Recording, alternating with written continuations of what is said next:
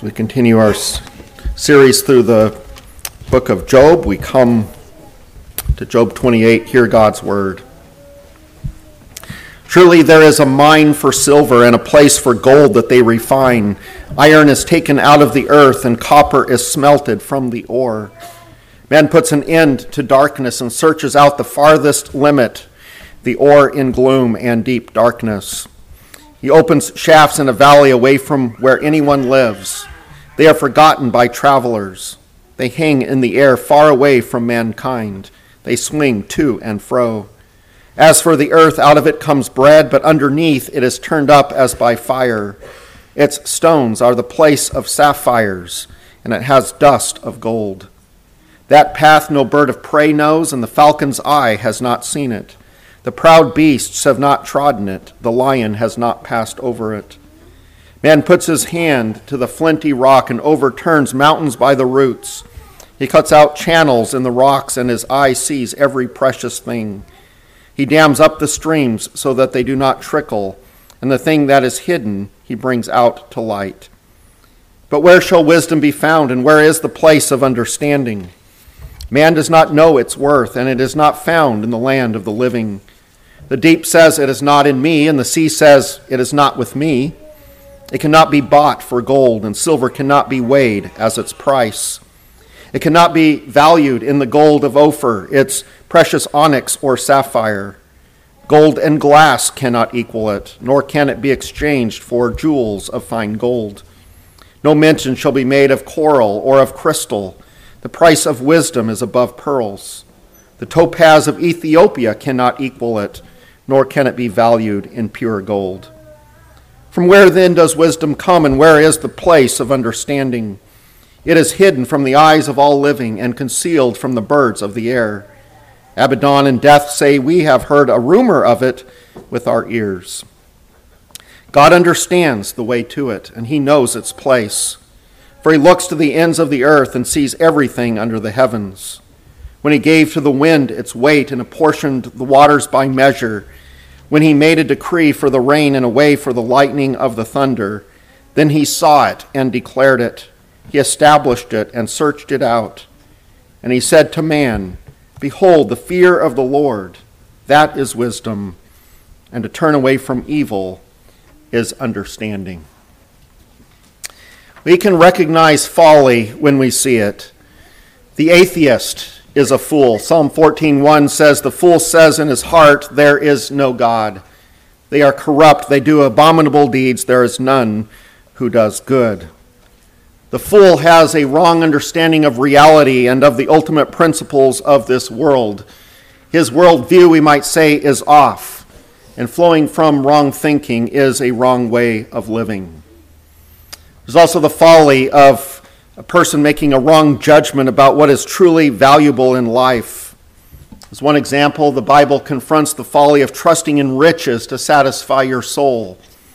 In the parable of the rich fool, we have the rich farmer who is reveling in his newfound wealth and has just said to himself, Soul, you have ample goods laid up for many years.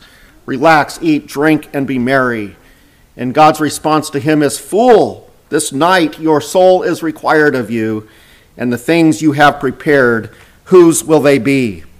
So is the one who lays up treasure for himself and is not rich toward God. And so people who think that this life is all that there is and that the wealth and pleasures of this world can satisfy the soul are fools. The thing that stands out about foolish thinking and actions is the undesirable consequences that the fool either ignores or doesn't realize. So that the future for the fool is bleak. Bad things happen when we think and act in ways contrary to reality as God has created it. And we find, for example, Paul in his first letter to the Corinthians contrasting the wisdom of man and the wisdom of God. The wisdom of man is a wisdom that sounds very intellectual, it sounds smart because of the use of eloquent words, but it's actually empty. The wisdom of man thinks that the gospel of being saved from sin through Jesus dying on a cross is folly. And as a result, the man with worldly wisdom does not look to Jesus Christ for salvation, and in that forfeits eternal life. Meanwhile, this foolhardy man insists on the basis of reason and logic that he has figured out how to be happy and fulfilled in this life. And if any consideration is given to the life to come, man in his wisdom inevitably believes that he can make himself favorable to God. He thinks that he can earn eternal life for himself through good works. But what does the Bible say about man's so called wisdom? Paul is quoting Isaiah 29:14 when he writes in 1 Corinthians 1:19, "For it is written, I will destroy the wisdom of the wise, and the discernment of the discerning I will thwart." So in the end, the fool finds himself stripped by God of everything that he trusted in for success and prosperity for the present and the future. And as he is cast into hell to suffer eternally for his sins, he will reap the consequences of his flawed thinking that gave no account to God. Meanwhile, there's a sense in which even fallen man is able to dabble in wisdom as he lives out his earthly life. Because of confusion, whether or not fallen man can have some wisdom, and in line with how Job here seems to suggest that man does have some level of wisdom and yet in the end doesn't have wisdom, I think it's helpful to define the various nuances of wisdom. A very basic dictionary of wisdom might read something like this it's the ability to apply your knowledge and experience to make good decisions and judgments. And the key words there would be ability and apply. It's, it, it's an ability to be able to apply knowledge. Wisdom is the ability to take things that you know and apply them in everyday life. And if you have wisdom, you make good decisions and good judgments. And an observation of the world reveals that even the foolish unbeliever can have some true knowledge and can make some good decisions. Along these lines, wisdom can be defined as a skill. It's been said that wisdom is the skill of seeing beyond the thin surface of how things appear. So, for example, you may think that you know what happened when a relationship broke down, but wisdom says you need to hear both sides. Don't just look at the surface, but you need to hear both sides before you make a final determination. And so, wisdom involves taking the time to really delve in and to find out what's really going on. And even unbelievers can recognize the wisdom of that. In line with defining wisdom as a skill, it is said that wisdom is the skill of, of understanding how things work in God's world and then adjusting one's life to that understanding so that your life can go smoothly and so that you can reap good things. There's a wisdom that even unbelievers can experience as they interact with God's world and adjust themselves to God's system. So, for example, unbelievers can figure out the principle of this world that if they sow, they will reap. And so many have learned the virtue of hard work. There are many other ways people of the world dabble in wisdom. They, they find out that if they treat people in loving, selfless ways, that their relationships flourish. While if they are self focused and seek only their own interests, they're probably going to end up alone. They can figure out a lot of things about this world, even using science. They're able to solve practical problems, they're able to make lives more comfortable. But notice how so far I've defined wisdom apart from God. Can a person really be called wise who doesn't take God into account? What Job helps us to see in chapter 28 is that as much as man is, is able to figure out about this world, he never on his own really finds wisdom in its ultimate biblical sense in relation to God. This is because wisdom is based on knowing the world is working the way it does because God created it to operate a certain way in order to accomplish His purposes. And until you understand this world in relation to God and to his purposes, you really don't understand it. And there's perhaps no better example of this than when man thinks he's capable of knowing himself in this world without God's help. There's a certain amount of knowledge and wisdom that man can claim as he learns and applies how things work in this world. There's the so called laws of nature. But how wise is man when he fails to recognize and to, to reckon with the most basic and yet profound truth of all, which is that this world is created by God and that we exist for God's glory.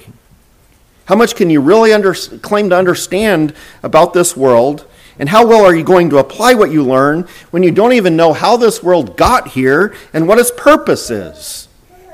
In fact, so many in our society today, in their folly, say that this world has no purpose.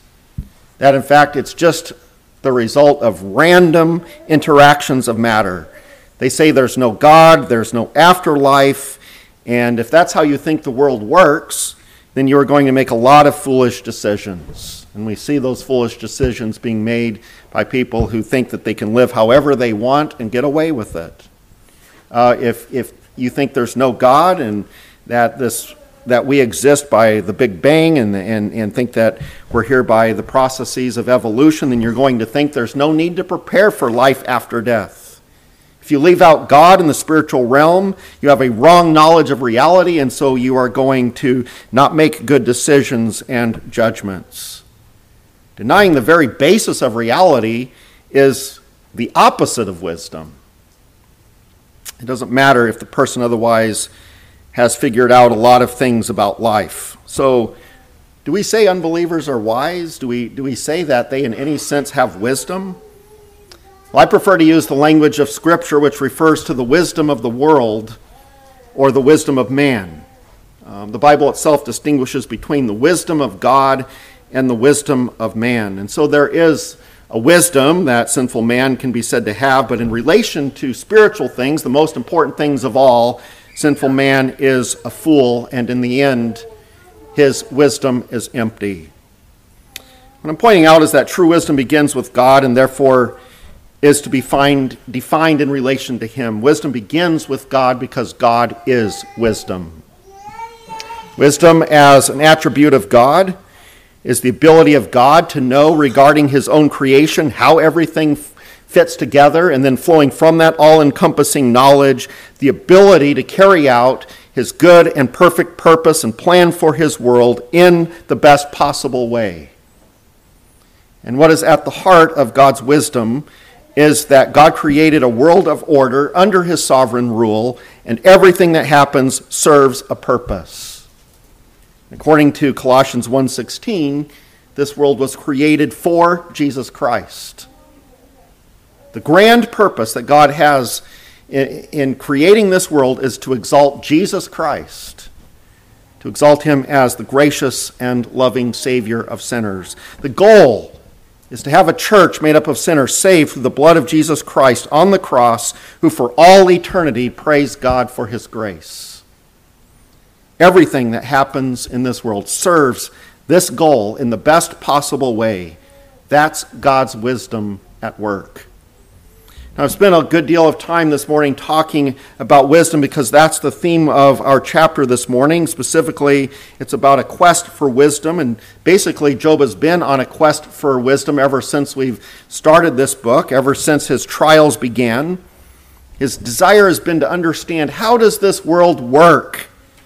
And, and not just in some general way, but in relation to God. Specifically, he wants to understand why God is treating him the way he is. He wants to understand the architecture and structure of the universe as God has designed it in his wisdom. This way, Job can know the answer to his why questions. And this quest for wisdom is really described here in this in chapter 28 in three phases. And perhaps Job has found himself at some point moving through these phases in his understanding of wisdom. But regardless, we want to consider these three phases, these, these three sections, and uh, their relationship to wisdom. So, in the first phase of verses 1 through 11, Job here uses a very poetical description of a mining operation. And in this, he is highlighting man's ability to search and to discover and to learn many things about how this world works. And as a result, it appears that man has the ability to find wisdom. And yet, in verse 12, Job questions where wisdom can be found. Man's wisdom is not the wisdom that Job seeks, for it can't answer his questions. And in phase two of verses 12 through 22, Job points out that a search for wisdom, yes, it's a commendable goal, and yet it is not something that can be found by man as he studies this earth. And in phase three, Job answers the question of verse 20 concerning from where wisdom comes. It comes from God. God is wise. God knows all things about how his world works. And he could answer all of Job's questions, but doesn't. The best thing to do, in line with how this world works, is to fear God and to turn away from evil. That's the sum, really, of this chapter. And so, to summarize our three points that we are going to consider one by one are first of all, man's wisdom, verses 1 through 12. Uh, second, wisdom, a worthy but unreachable goal, verses 13 through 22. And third, how to get wisdom, verses 23 through 28. So we begin with the search for man's wisdom. In uh, verses 1 through 11, Job is reflecting on some pretty amazing things that man is able to do. Now, in our day, we might point to how we've reached the moon, or we might point to some new technology that we've developed. But ever since God told man to exercise dominion over the earth, man has been on a quest to explore and understand our world. And what Job describes is man's ability to extract precious minerals out of the earth by means of mining. Silver and gold are mined, iron and copper ore is taken out of the earth, and somehow man figured out how to smelt that ore in order to extract useful quantities of metal out of what otherwise just looks like rock and dirt.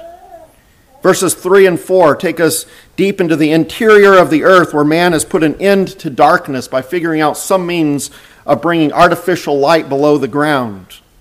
Vertical shafts are sunk down deep into the earth, and men are lowered down on ropes, and they swing back and forth as they work to dislodge minerals from the side of the shaft. Meanwhile, travelers can be walking on the ground above, and, and, and they don't even know that the miners are down there. Job points out how the work of the miner is very different from that of the farmer up on top of the ground, who in his own way is drawing wealth out of the soil as he grows grain for bread. But somehow man figured out that there are these precious stones and these metals way down under the ground and developed ways to extract them. Verse 5 as well as verses 9 through 11 tell us something of the science of mining in that day. They, uh, we are told in verse 5, they, they turn up there's this turning up of the soil under the ground as by fire. And uh, we're told that there's this ancient technique, uh, mining technique of rocks being cracked open, their insides revealed by heating rocks with fire and then pouring water over them. According to verse 9, hard flinty rock doesn't stop the hard-working miner. And in fact, in some cases, he moves such vast quantities of dirt that mountains are said to be overturned. This Overturning of mountains by the roots could also be a reference to an ancient mining technique of, of cutting deep into the rock at the base of a mountain with wedges and hammers, and the, they would put in supports along the way. And then, once they had made a significant intrusion into the base of the mountain from a distance, and with a signal, somehow the supports would be pulled out, and the mountain would literally fall down upon itself. We are told with a deafening crash, and in this way, whole hillsides uh, uh, of a mountain could be broken apart for the precious stones and metals to be exposed. Verses 10 and 11 refer to miners uh, encountering water and how they would handle that. They would cut channels to divert water away or perhaps uh, divert water toward the mine in order to use the force of water to erode rock and dirt as a way to unearth stones and ore when a, when a miner encountered a, a, stream bed that he wanted to excavate, then he would dam it up and, and so that it would dry up and then he could uh, dig minerals out of the stream bed. So, what's been described here is man's skill, his ingenuity at finding and acquiring great wealth that's buried in the earth. Mining is hard, it is dangerous work, and yet man found ways to do it successfully. And the wealth he has found speaks for itself. Uh, the point is that man is a wise creature who can figure out many things about how this world works. He's able to figure out that something is valuable. He plans how to get it and then successfully acquires it. And this ability sets man apart as the highest of the earthly creatures. There's reference to the falcon, there's reference to the lion who have their own set of skills, and yet they know nothing about mining operations. Uh, they don't help man in any way with his mining. Yes, the falcon has keen eyesight, the lion has fierce strength. They are able to accomplish things in their own realm, but their abilities are nothing compared to what man can do.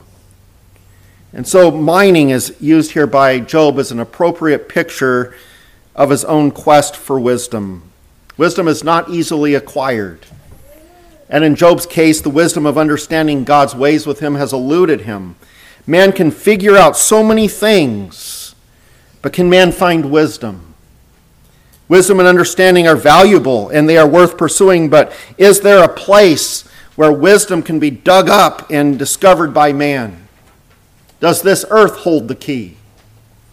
We would think, based on man's skill and intellectual abilities, that he might be able to find an answer to Job's why questions.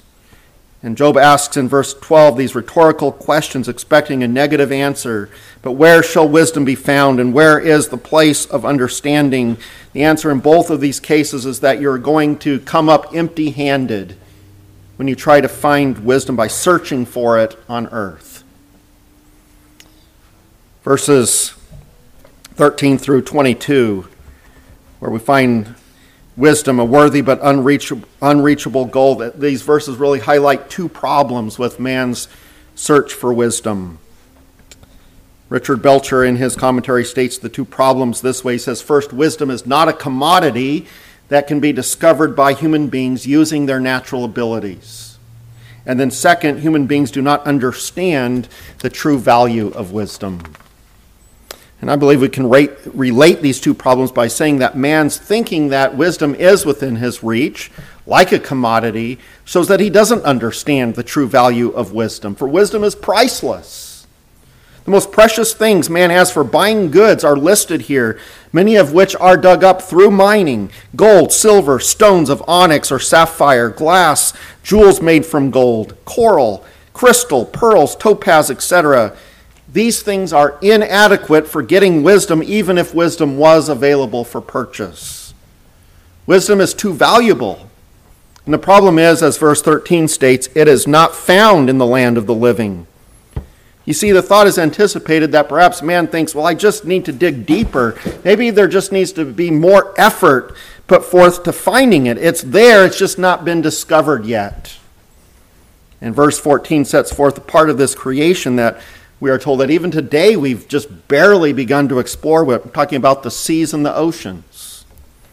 The thought may occur well, maybe if we explore just the deepest parts of some sea, we might find wisdom there. But the deep replies, It's not in me. Well, what if we explored the, the, the seas, uh, the shallower parts of yet another vast body of water, but the sea says, It's not with me? Verse 21 summarizes the situation well. It is hidden from the eyes of all living, even the birds of the air, as they soar through the skies from high above and can see far and wide. They can't find wisdom. What about Abaddon and death? The word Abaddon means destruction. It's a Hebrew word used in Revelation 9, verse 11, to refer to Satan, the angel of the bottomless pit. Job here is referring to the realm of the dead. He's trying to cover all possibilities, to leave no stone unturned. Maybe the least likely place, the grave, is where wisdom can be found. Maybe Satan has some idea of at least where it could be found. Maybe the dead themselves can speak of it. But all that they can come up with is they've heard a rumor that it exists. But I would point out that what we have in this second section is really a portrayal of the state of the heart of those who know only the wisdom of the world. First, when Job is asking in verse 12 about where wisdom can be found, he's not talking about the wisdom of the world. He's not talking about the wisdom of miners. The fact that he raises this question shows that he doesn't consider the skill of miners to be true wisdom. That man does not know the worth of true wis- wisdom and thinks that it is just something earthly that can be bought with precious jewels and metals and stones betrays a heart that is not interested in godly spiritual wisdom. This means that when Job is asking the questions about where wisdom and understanding can be found, he's actually raising these questions to people who think that they have found wisdom. They're not searching for wisdom. They're convinced because of their human abilities, because of their successes in acquiring wealth, that they are already wise. They don't realize that true wisdom, the wisdom of God, can't be found in the land of the living. The idea is you don't extract it from the earth like jewels and gold. It's not something that an earth creature can discover. And so the first problem with man's heart is that he doesn't even think he needs God's wisdom. He's proud, he's self sufficient, he thinks he can figure things out on his own. And second, that man contemplates buying wisdom reveals his value system. It seems really like a contradiction, contradiction is going on here that needs to be explained.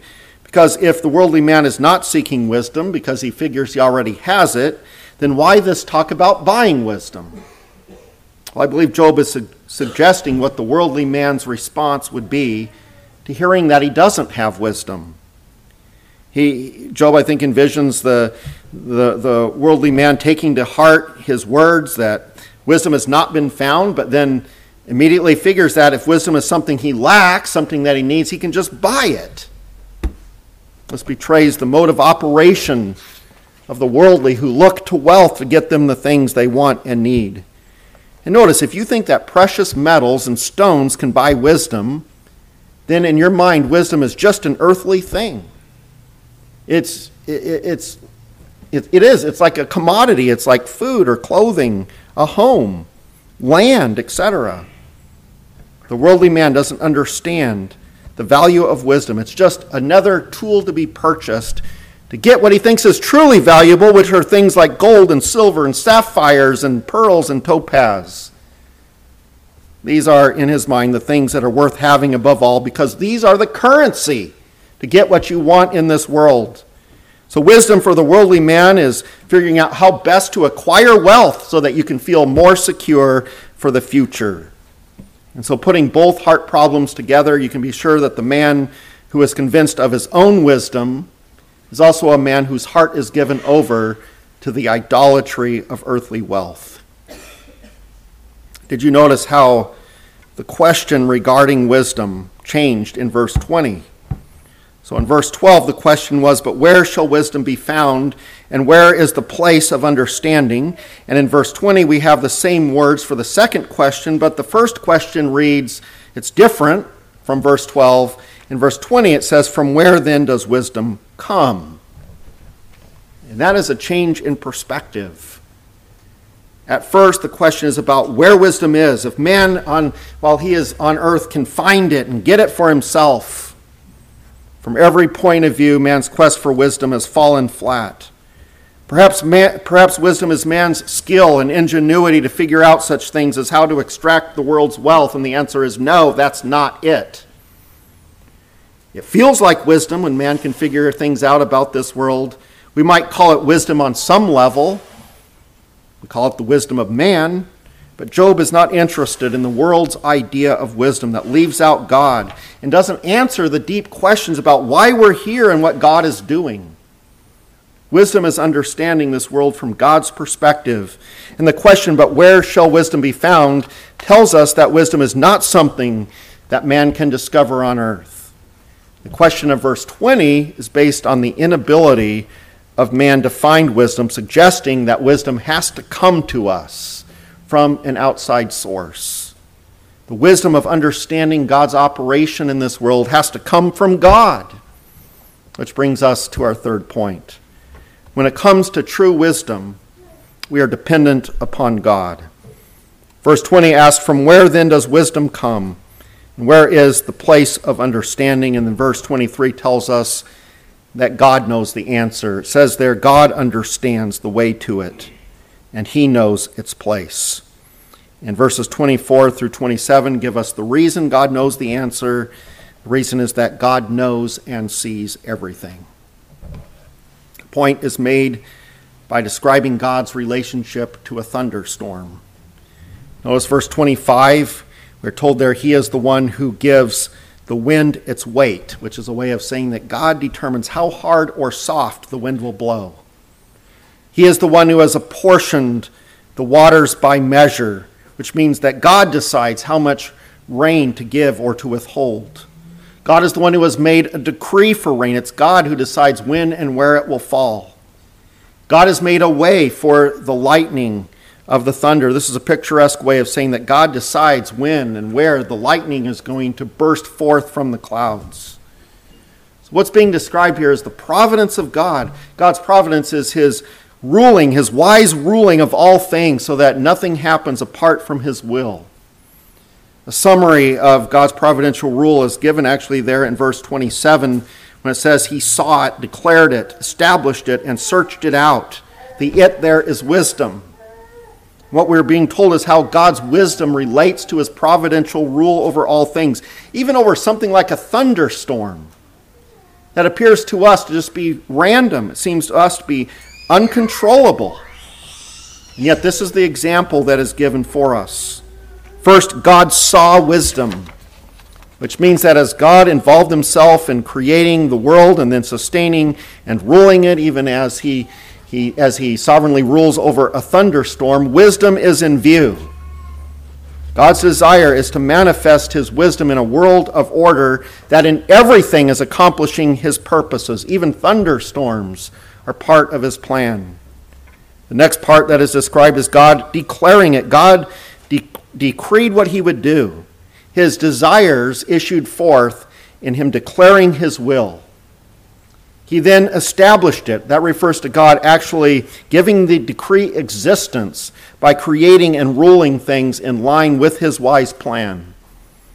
And then the final description is introduced actually in the Hebrew. It's not reflected in our English translation, but the final description is introduced by wording that means something like, and indeed. In other words, he saw it and declared it, he established, and indeed, he searched it out is what the Hebrew says. This wording tells me that we are to consider this searching out as a kind of summary. It's, it's saying that this searching out has, has been going on all along as God planned and executed his decree. And that in all of this, he searched out wisdom means that God has done nothing haphazardly.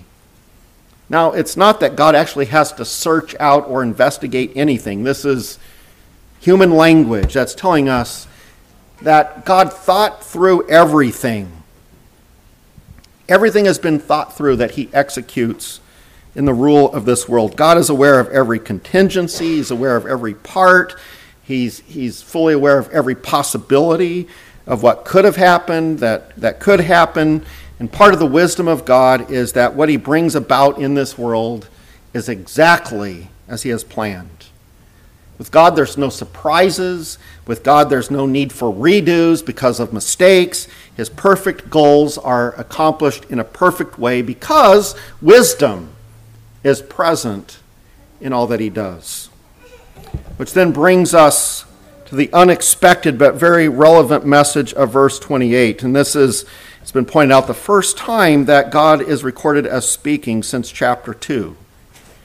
It says, And he said to man, Behold, the fear of the Lord, that is wisdom, and to turn away from evil is understanding. Let's first consider what God is not saying. He is not finally explaining to Job why he has afflicted him. He is not explaining to Job how what has happened fits into his wise plan. He's not doing that. What he is saying is that you can know and live out something of God's wisdom, first of all, when you have the right attitude toward God, absolutely vital to wisdom is humility.